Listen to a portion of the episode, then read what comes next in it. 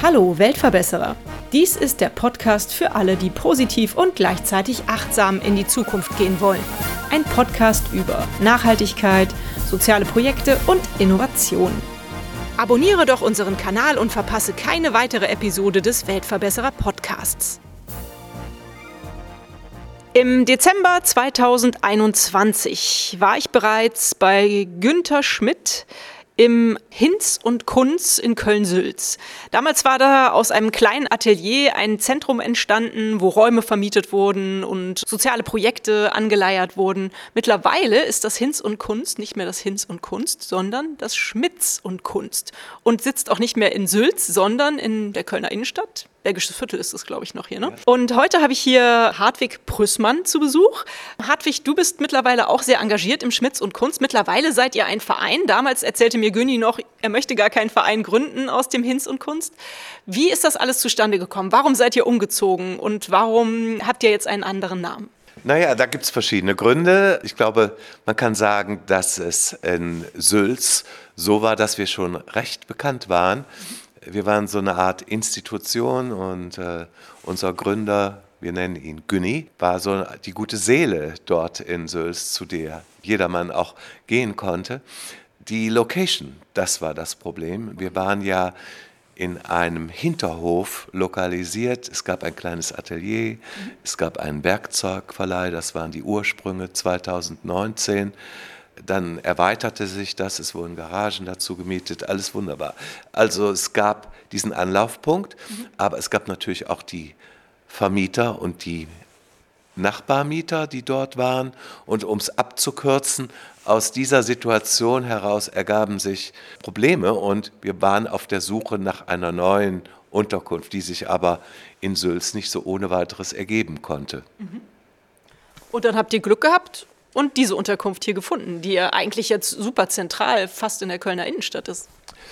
Genau, also es gab 30 Versuche, okay. wenn ich das richtig erinnere. Wow. Sogar einige Vorabschlüsse schon für weitere Locations. Mhm. Wir haben die städtischen Behörden mit eingeschaltet, die ganzen anderen Kolleginnen und Kollegen haben mitgesucht und äh, die verschiedenen äh, Vorschläge dann eben auch geprüft und es ist nichts draus geworden und dann gab es schließlich das Angebot in der Presse. Es wurde entdeckt. Wir sind damals in dieser Phase gewesen, wo wir gerade Verein geworden sind. Und dann haben wir hier direkt zugeschlagen, nachdem wir besichtigt haben, weil der Platz erschien uns einfach ideal. Ja. Super. Okay, das ist also die erste Erklärung. Deswegen seid ihr also hierher gezogen. Wie kam es zur Vereinsgründung und wie zur Namensänderung? Ich weiß, dass unser Gründer in den Anfangsjahren eigentlich nie vorhatte, ein Verein zu werden, weil man auf die Art und Weise doch ein bisschen unabhängiger ist und so weiter. Allerdings wurden wir andererseits ja auch mit vielen Ehrungen bedacht. Man wurde auf uns aufmerksam. Und es wurden des Öfteren auch schon mal Spendenangebote gemacht, auch von städtischer Seite und von vielen anderen Institutionen und auch von Privatleuten. Aber Spenden kann man dann natürlich annehmen, wenn man gefragt wird, eine Spendenbescheinigung oder einen Nachweis zu führen, was man für eine Organisation ist, dass das wirklich geklärt ist. Und äh, so kam man dann auf die Idee, zumal ja viele Unterstützer da waren, einen EV, einen eingetragenen Verein, also eine gemeinnützige Organisation zu gründen mhm. und diese auch beim Amtsgericht anzumelden. Das ist der eine Aspekt. Heute kann man sagen, das Experiment ist wirklich geglückt. Wir sind super froh, dass wir Verein sind und ich darf die tolle Mitteilung machen, dass wir am Wochenende die, den historischen Moment erreicht haben und jetzt über 400 Mitglieder sind, super. die uns auch unterstützen. Wir haben auch Mitgliedschaften, die reduziert sind oder kostenlos sind. Namensänderung, das ist wieder ein spezieller Fall. Ähm, wir hießen ja ursprünglich Hinz und Kunz in einer speziellen Schreibweise. Mhm. Als der Verein angemeldet wurde, hat das Amtsgericht natürlich den Namen, den wir angegeben haben, überprüft. Das ist ein automatischer Vorgang. Mhm. Und dabei wurde festgestellt, es gibt in Hamburg mhm. eine Organisation, die fast einen ähnlichen Namen hat oder fast den gleichen Namen hat, in einer etwas anderen Schreibweise. Und die wurden dann informiert und wir erhielten einen Brief von deren Rechtsanwalt. Das ist eine Organisation, die sich um Obdachlose kümmert, die auch eine eigene Zeitschrift haben. Mhm. Höchst ehrenhaft, tolle Arbeit, die die da leisten. Indirekt gehört es der evangelischen Kirche mhm. an, aber sie konnten sich nicht ja, entschließen, diese Gebühr, die wir bezahlen mussten, immerhin über 2000 Euro, und das ist ein hoher Betrag in der Vereinsgründungsphase, diese Strafe zurückzunehmen. Aber wir hatten auch mit, den, mit der Organisation vorher schon mal Kontakt gehabt und wir bleiben vielleicht weiter mit denen in Verbindung. Besonders tragisch ist, dass bei uns angegliedert auch Obdachlosen Initiativen sind, mhm. die wir fördern und die ja die Betreuungspersonen sind, auch Mitglied zum Teil bei uns. Also insofern ergibt Kein sich Sinn. da so eine gewisse Parallelität. Naja, gut, okay. Ja, dann ist es ja eine verrückte Geschichte, die ihr da durchgemacht habt in den letzten anderthalb Jahren. Viel ist passiert und was du sagst, es war auch sehr erfolgreich. 400 Mitglieder habt ihr mittlerweile. Yep. Was muss man denn tun, wenn man mal bei euch Mitglied werden möchte? Welche Rechte kriegt man da? Welche Pflichten kommen aber auch auf einen zu? Wie viel kostet das? Macht doch mal ein bisschen Werbung für euch. Ja, also das ist wirklich total einfach, mhm. uns zu unterstützen mit einer Mitgliedschaft. Man muss bedenken, dieses ganze Projekt kostet Geld. Mhm. Es fallen Mietkosten an, Heizkosten, Versicherungskosten, Verbrauchskosten, andere Kosten, also jede Menge. Und insofern sind Mitgliedschaften eine Förderung des Vereins. Man hat natürlich auch die Möglichkeit, bei der Jahreshauptversammlung dabei zu sein. Aber was auch wirklich interessant für jeden Kölner Bürger oder darüber hinaus, jedermann oder jede Frau, sind diese ganzen Vorteile, die man hat. Und die zahlen sich zum Teil auch pekunär aus, also indem man beispielsweise bei uns angeschlossenen Organisationen Rabatte, aber auch Goodies bekommt. Mhm. Und ich will nur ein paar Stichworte nennen. Alles andere kann man auf der Homepage bei uns super nachverfolgen. Mhm. Beispielsweise das Autoverleihunternehmen Cambio hat ein Abkommen mit uns. Da kann man sich sofort, wenn man Mitglied ist, die Aufnahmegebühr von 30 Euro ersparen. Super. Diese Reduzierung tritt sofort ein und das ist immerhin schon mal die Hälfte des Jahresbetrages für normale Mitglieder. Für Studenten und behinderte Leute haben wir reduzierte Sätze also nur die Hälfte. Mhm. Und Köln-Pass-Inhaber zahlen überhaupt nichts, können aber auch reguläre Mitglieder bei uns sein. Na, das ist doch klasse, sehr schön. Nun hast du mir gesagt, dass tatsächlich auch überregional schon Interesse an eurem Verein besteht. Was ist denn da passiert? Ja, ich glaube, das hängt damit zusammen, dass wir sehr viel Arbeit investieren in die sozialen Netzwerke. Mhm. Unser Gründer ist da sehr begabt, der haut Sachen raus und zwar regelmäßig. Das erregt große Aufmerksamkeit hier bei uns, aber natürlich äh, erregt es auch Aufmerksamkeit in der ganzen Umgebung von Köln. Beispiel, es gibt ungefähr ja, die Schätzungen, die gehen etwas auseinander. Es gibt 10.000, manche Leute schätzen sogar 20.000 Kontaktmöglichkeiten über die sozialen Netzwerke und über die Weiterleitung und so weiter. Also insofern ist Schmitz und Kunst bereits eine Institution hier. Aber es kommen beispielsweise beim Pflanzentausch, aber auch beim Kleidertausch, Tauschrausch nennen wir das hier, Damen Secondhand-Kleidung, kommen die Leute aus der ganzen Region. Ich kann nur aufzählen, ich habe schon gehört, aus Bonn, mhm. Siegburg, Euskirchen, Erkelenz. Äh, sie reisen also an aus allen möglichen Regionen. Schön. Und es färbt auch ab. Du hast mir vorhin schon im Vorgespräch erzählt, in Essen möchte man auch etwas Ähnliches wie das Schmitz und Kunz aufmachen? Genau, das hat uns gewundert, aber dann auch gleichzeitig sehr gefreut, ja. dass wir diese überregionale Aufmerksamkeit erhalten.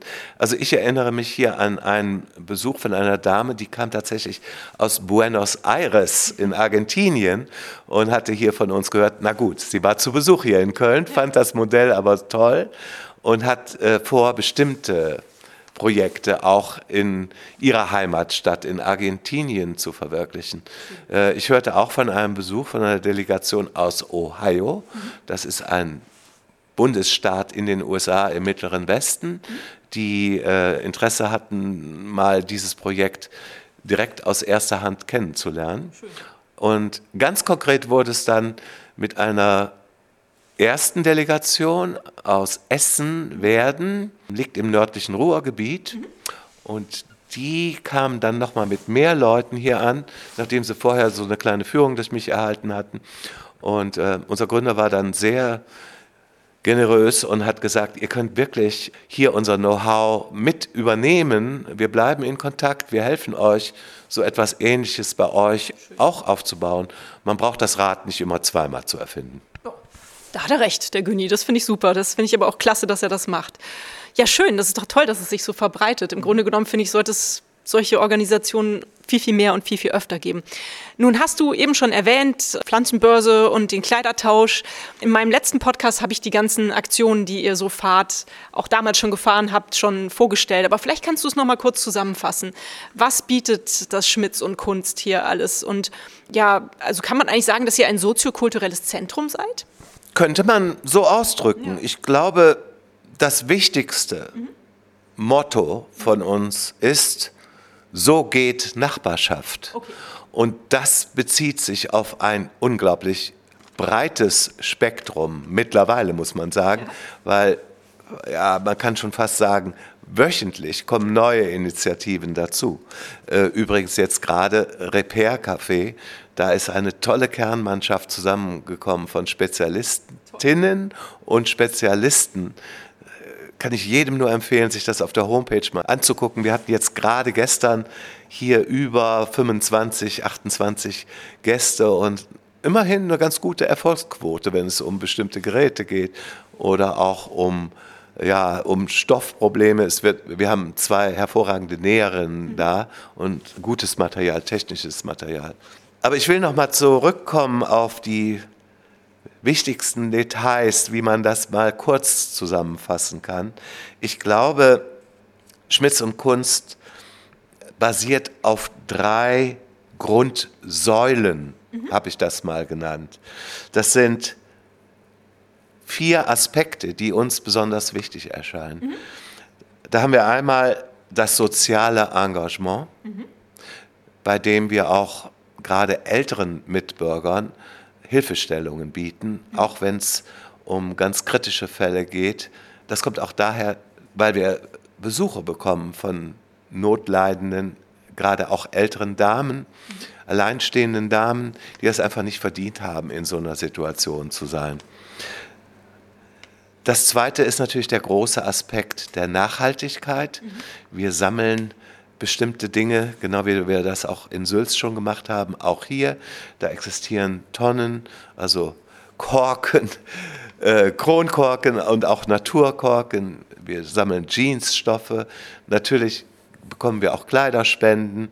Was wir hier nicht gebrauchen können, geben wir in, an die Obdachlosenhilfe weiter und so weiter und so fort. Also es gibt eine ganze Reihe von Sachen, auch elektronische Sachen wie Handys mhm. und Laptops, Gebrauchte können hier abgegeben werden. Wir äh, arbeiten dann mit anderen Organisationen zusammen, mhm.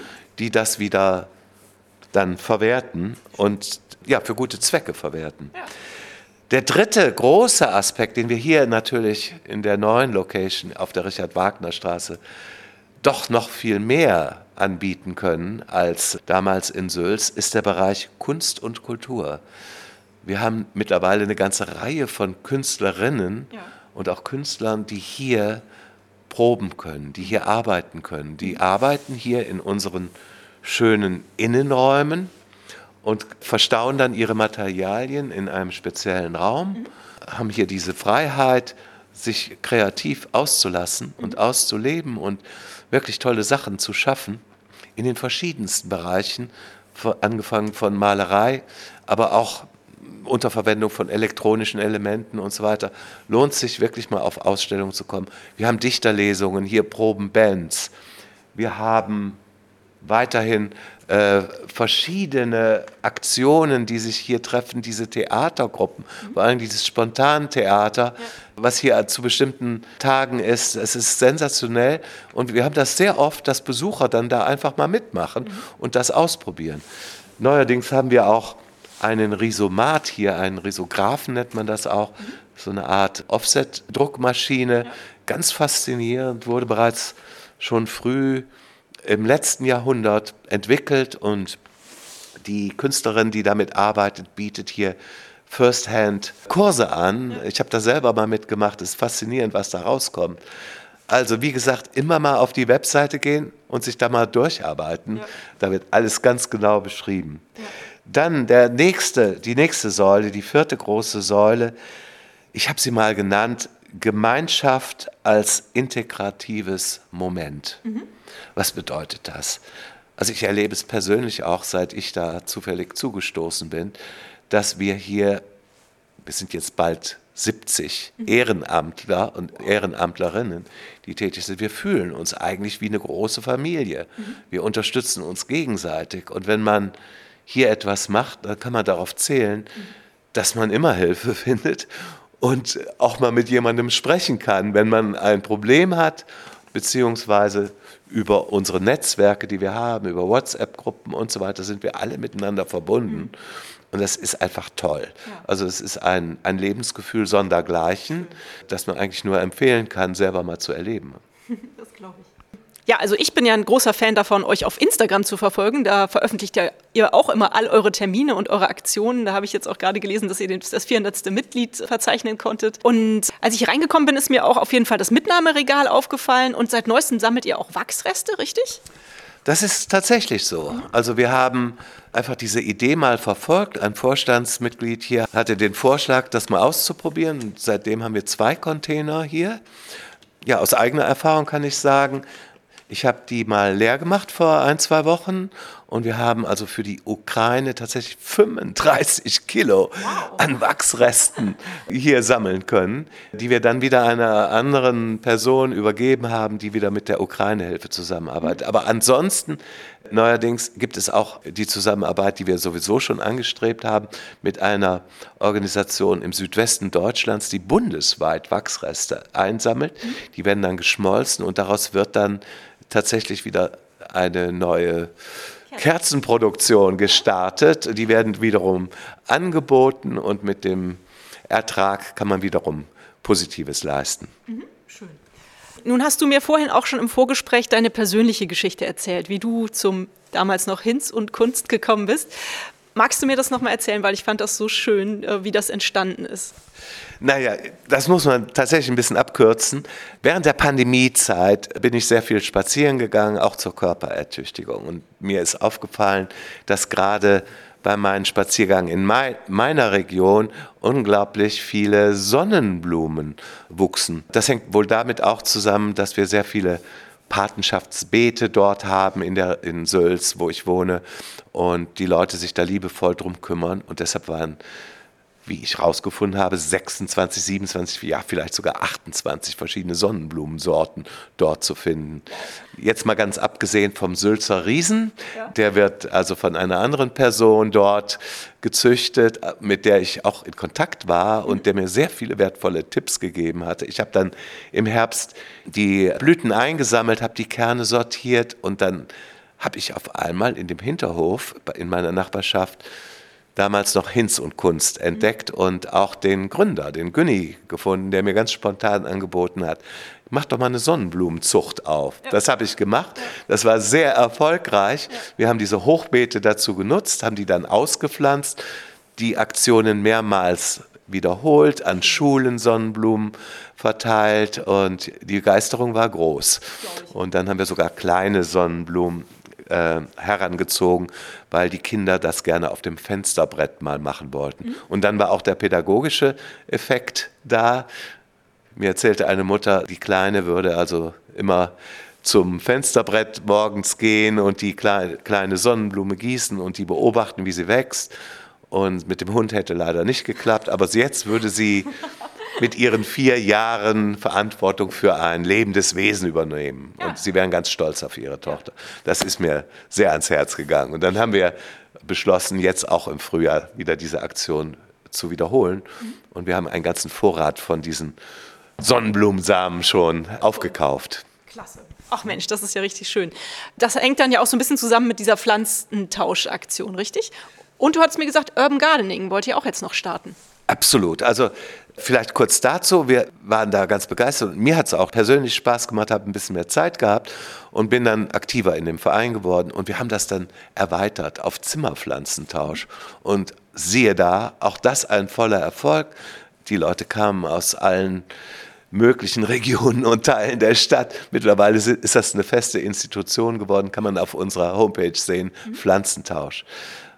Aber dieser Naturaspekt, den wir auch im Prinzip unter diese vier Grundsäulen fassen, ist noch viel weiter gegangen. Wir haben jetzt mit unglaublich viel Mühe und Arbeit ein Abkommen mit den verschiedenen städtischen Stellen zugrunde legen, ein Urban Gardening Projekt. Eigentlich haben wir zwei Urban Gardening Projekte gestartet. Das ist für uns ein kleiner Quantensprung. Mhm. Es gibt eine Initiative, die wird dieses kleine Grundstück, ist im Prinzip eine Verkehrsinsel mhm.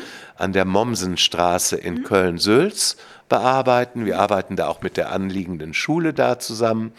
In der Mitte steht ein denkmalgeschütztes Objekt. Mhm. Um das herum wird nach der Auswahl der Mitarbeiterinnen und Mitarbeiter wird dieses Projekt anhand von Hochbeeten jetzt realisiert. Ganz toll und wird auch unterstützt. Wir werden übrigens auch im Kulturbereich noch andere Sachen anbieten können. Mhm. Demnächst wird hier in unseren Räumlichkeiten auch ein Kinoprogramm mit ausgesuchten Filmen stattfinden, neben den Dichterlesungen mhm. und den musikalischen Aufführungen, die wir bereits haben ja, ich glaube, da ist noch viel von uns zu erwarten. Ein weiteres Projekt, einfach mal als Beispiel noch, das wir gerade realisieren oder schon realisiert haben, ist die Anschaffung von zwei Elektroautos, die tatsächlich mit einem Mofa-Führerschein gefahren werden können. Die sehen sehr knubbelig aus, sehr klein, aber sind sehr effektiv und man kann damit fahren. Und wir erhielten da auch interessante Anfragen bereits. Wir fahren damit Senioren zu Ämtern, also für Leute, die nicht mehr so gut gehen können oder Arzttermine und andere Menschen interessieren sich auch dafür, die können die mal übernehmen für eine gewisse Zeit. Und wir wurden da auch unterstützt von der Rembold Stiftung. Ja, wir suchen auch noch Ehrenamtler, die sich für diesen Bereich interessieren. Die werden demnächst auch hier offiziell vorgestellt. Also ihr sucht praktisch Taxifahrer für diese schicken Mobile, richtig? Na, ich glaube, es gibt schon ein paar, aber wer, wer diese knubbeligen Fahrzeuge mal sehen möchte, ja. die sehen sehr interessant aus, ja. der kann sich auch gerne mit in, uns in Verbindung setzen. Mhm. Und mit Elektro sehr nachhaltig. Tolle Sache. Klasse. Nun hast du mir eben erzählt, ihr habt im letzten Jahr einen ganz tollen Preis gewonnen, den Elisabeth-Preis. Der steht hier auch im Hintergrund, eine total hübsche Bronzemedaille habt ihr da auch bekommen. Erzähl mal, was ist da passiert und, und was ist das für ein Preis? Also ich denke, dass, dass, das eine ganz besondere Errungenschaft ist, mhm. gerade für uns ja. und auch gerade in diesen Zeiten. Mhm. Elisabeth-Preis ist benannt nach Elisabeth von Thüringen, übrigens eine Heilige, die im Mittelalter als Adlige mit ihren Möglichkeiten bedürftige Menschen unterstützt hat. Man hat diesen Namen gewählt, Elisabeth Preis, weil die Caritas Stiftung sich und die Caritas selber sich auch um soziale Aspekte und Projekte kümmert. Die wiederum hat eine eigene Stiftung, die sehr hochrangig angesiedelt ist, hier in Köln. Und natürlich ist die Erzdiözese die Mutterorganisation sozusagen der Caritas hier in mhm. Köln. Über die Erzdiözese mag man denken, wie man will. Sie ist aber ganz wichtig für eine große Glaubensgemeinschaft hier in Köln. Mhm. Und diese Erzdiözese reicht natürlich sehr viel weiter mhm. über Köln hinaus, als viele wissen, also bis ins Sauerland hinein, bis nach Düsseldorf und so weiter und so fort. Einmal im Jahr wird dieser Elisabeth-Preis ausgeschrieben. Dann machen sich Scouts auf und man kann auch, glaube ich, Vorschläge machen. Um es kurz zu machen, wir wurden auch ausgewählt oder wir kamen auf die Vorschlagliste. Es war bei einer Veranstaltung tatsächlich mal ein kurzes Gespräch mit einem Fernsehteam hier, die uns beobachtet haben. Und eines Tages erhielten wir die, die Mitteilung, wir sind in die Endauswahl gekommen. Und das will schon was heißen. so ähnlich wie bei der Oscarverleihung sozusagen, ja. wo dann auch immer mehr Kandidaten ausscheiden. Aber es ist schon eine besondere Ehre, ja. in diese Endausscheidung zu kommen. Naja, schließlich wurden wir zu der Verleihungsveranstaltung geladen. Unser Gründer kam mit und wir waren mit drei Ehrenamtlichen auch dabei. Mhm. Und ja, es lief im Prinzip tatsächlich ab wie in Hollywood, in, in, in, bei der Oscarverleihung. Großes Kino mit Moderatorin, Musikprogramm, Verlegung, viele Journalisten und 200 Ehrengäste in der Kölner Flora, die übrigens sehr, sehr toll aussieht nach der Renovierung. Ja, und dann wurden wir nochmal auf die Bühne gebeten, die anderen Organisationen auch. Es wurden Reden gehalten und so weiter. Und dann ging es schließlich zur Endpreisverleihung und wir wurden alle auf der Bühne nochmal kurz genannt und dann kam es zur Verlesung durch die Moderatorin, die den Umschlag gereicht bekam, ihn öffnete, ein roter Umschlag und es hieß, diesjähriger Preis, Elisabeth Preis geht an Schmitz und Kunst. Und wir haben uns so riesig darüber gefreut. Ich glaube, das Preisgeld ist das eine. Ja. Das konnten wir in dieser Phase auch sehr, sehr gut gebrauchen, weil da noch immer Schulden waren. Aber ich glaube, die Ehre ist noch viel größer und bei meinen Führungen zeige ich den Preis natürlich auch sehr stolz, der bei uns hier steht. Jeder kann den gerne mal angucken, der bei uns vorbeikommt. Richard Wagner Straße. Schön. In der berühmtesten Baulücke Kölns. Ich frage ja in meinem Interview auch immer, fühlt ihr euch denn als Weltverbesserer? Wie siehst du das denn? Also ich würde sogar behaupten, ja. Ich auch.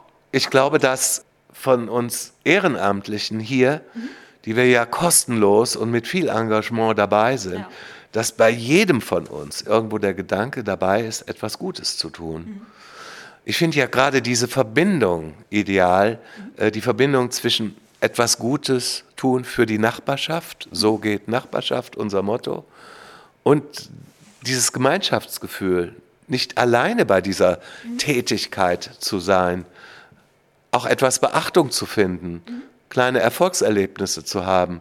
All das, das verbindet uns miteinander, verbindet uns auch mit unserem Gründer. Mhm. Und ich glaube, das macht uns alle sehr stolz. Und dieses Selbstwertgefühl, was wir auch dabei entwickeln können, ist toll. Und wenn wir dabei die Welt noch ein bisschen besserer machen, warum nicht? Das ist doch klasse. Super. Du hast vorhin schon gesagt, man kann in diesen Verein natürlich eintreten. Egal, ob man jetzt aus Köln kommt oder aus einer anderen Stadt, ob man einfach praktisch euch fördern möchte oder ob man auch mitarbeiten möchte. Was kann man nochmal vielleicht explizit tun, um euch zu helfen, wenn man total begeistert ist von dem, was ihr alles macht? Also die Mitgliedschaft ist eine Möglichkeit und die ist ja nun wirklich nicht unglaublich teuer. Also äh, mittlerweile eine halbe Schachtel Zigaretten sparen oder zwei Bier, mhm.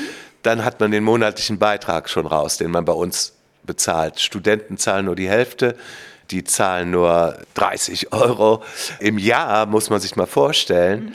Man kann uns natürlich auch mit einer Spende helfen.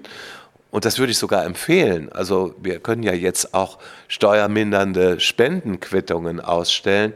Wenn also irgendwo mal ein paar Groschen übrig sind, ein paar Cent muss man jetzt sagen, naja, vielleicht ein bisschen mehr wäre besser, dann kann man uns das auch zugutekommen lassen und unsere Buchhaltung würde dann eine steuermindernde Spende äh, zur Verfügung stellen. Und man tut da wirklich was Gutes dabei. Mhm.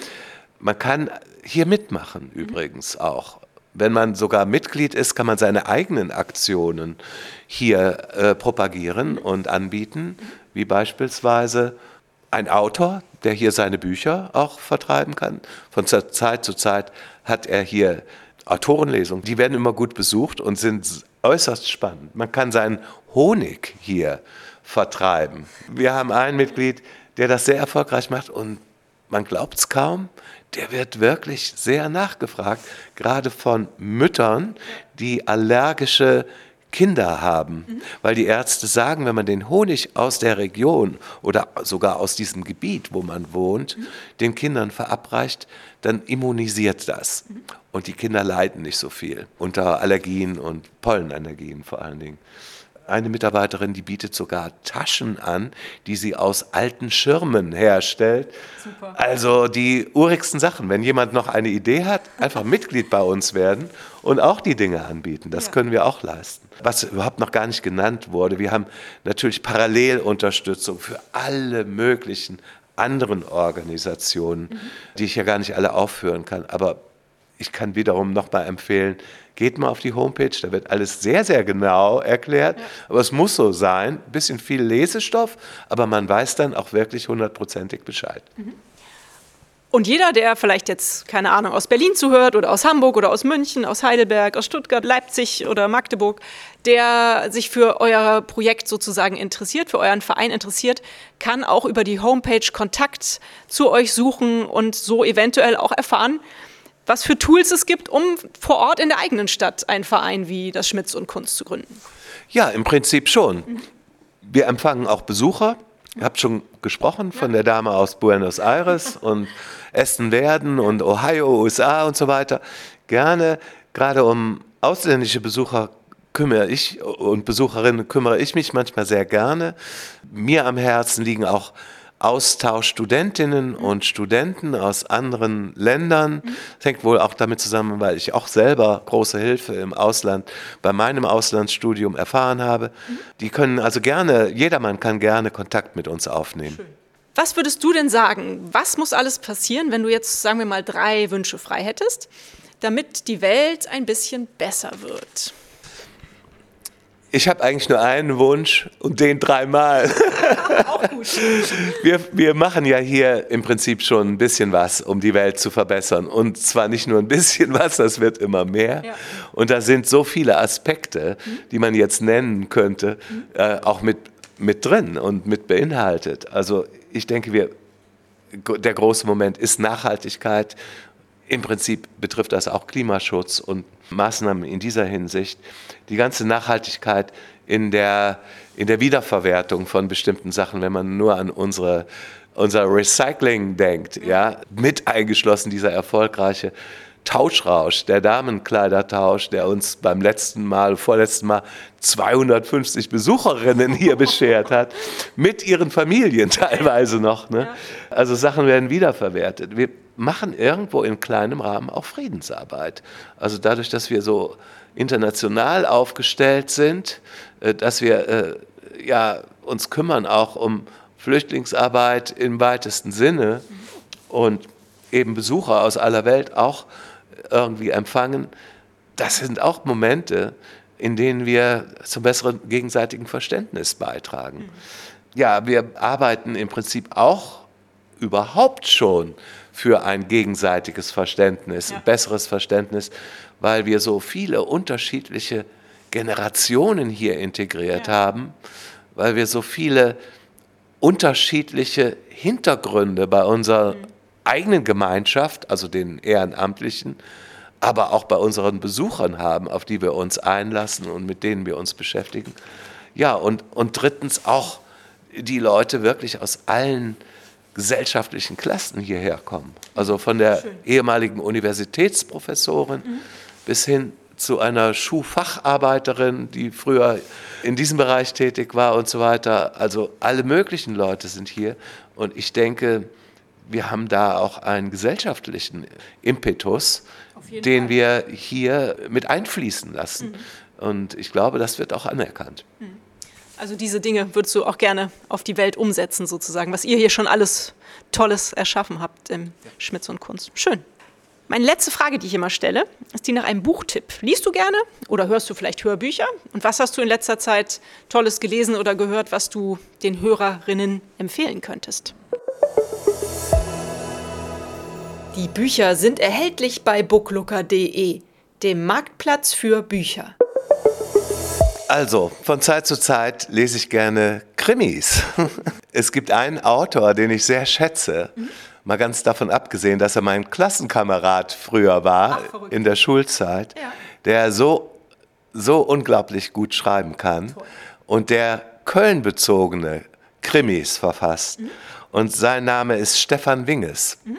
Kann ich nur empfehlen. Den Krimi, den ich da liegen habe bereits, den ich vielleicht heute Abend sogar schon anfange, heißt Ehrenfeld Blues. Mhm.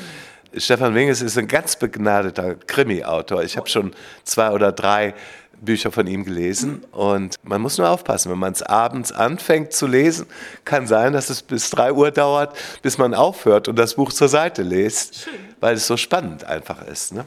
Ach klasse, dann ist das ein guter Buchtipp. Ich danke dir, Hartwig. Konnte Stefan schon früher gut schreiben, als ihr in der Schule zusammen wart?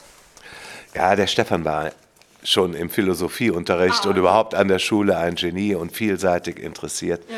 Interessant ist, dass wir heute noch in Verbindung sind und uns äh, von Zeit zu Zeit treffen, so als Schulgenossinnen und Genossen aus dieser Zeit haben wir äh, ein, zweimal im Jahr immer ein Treffen, wo wir uns so ein bisschen austauschen und da sehe ich Stefan auch oft. Toll. Hartwig, ich glaube, wir kommen jetzt hier zu einem Ende. Wir haben schon viel erzählt.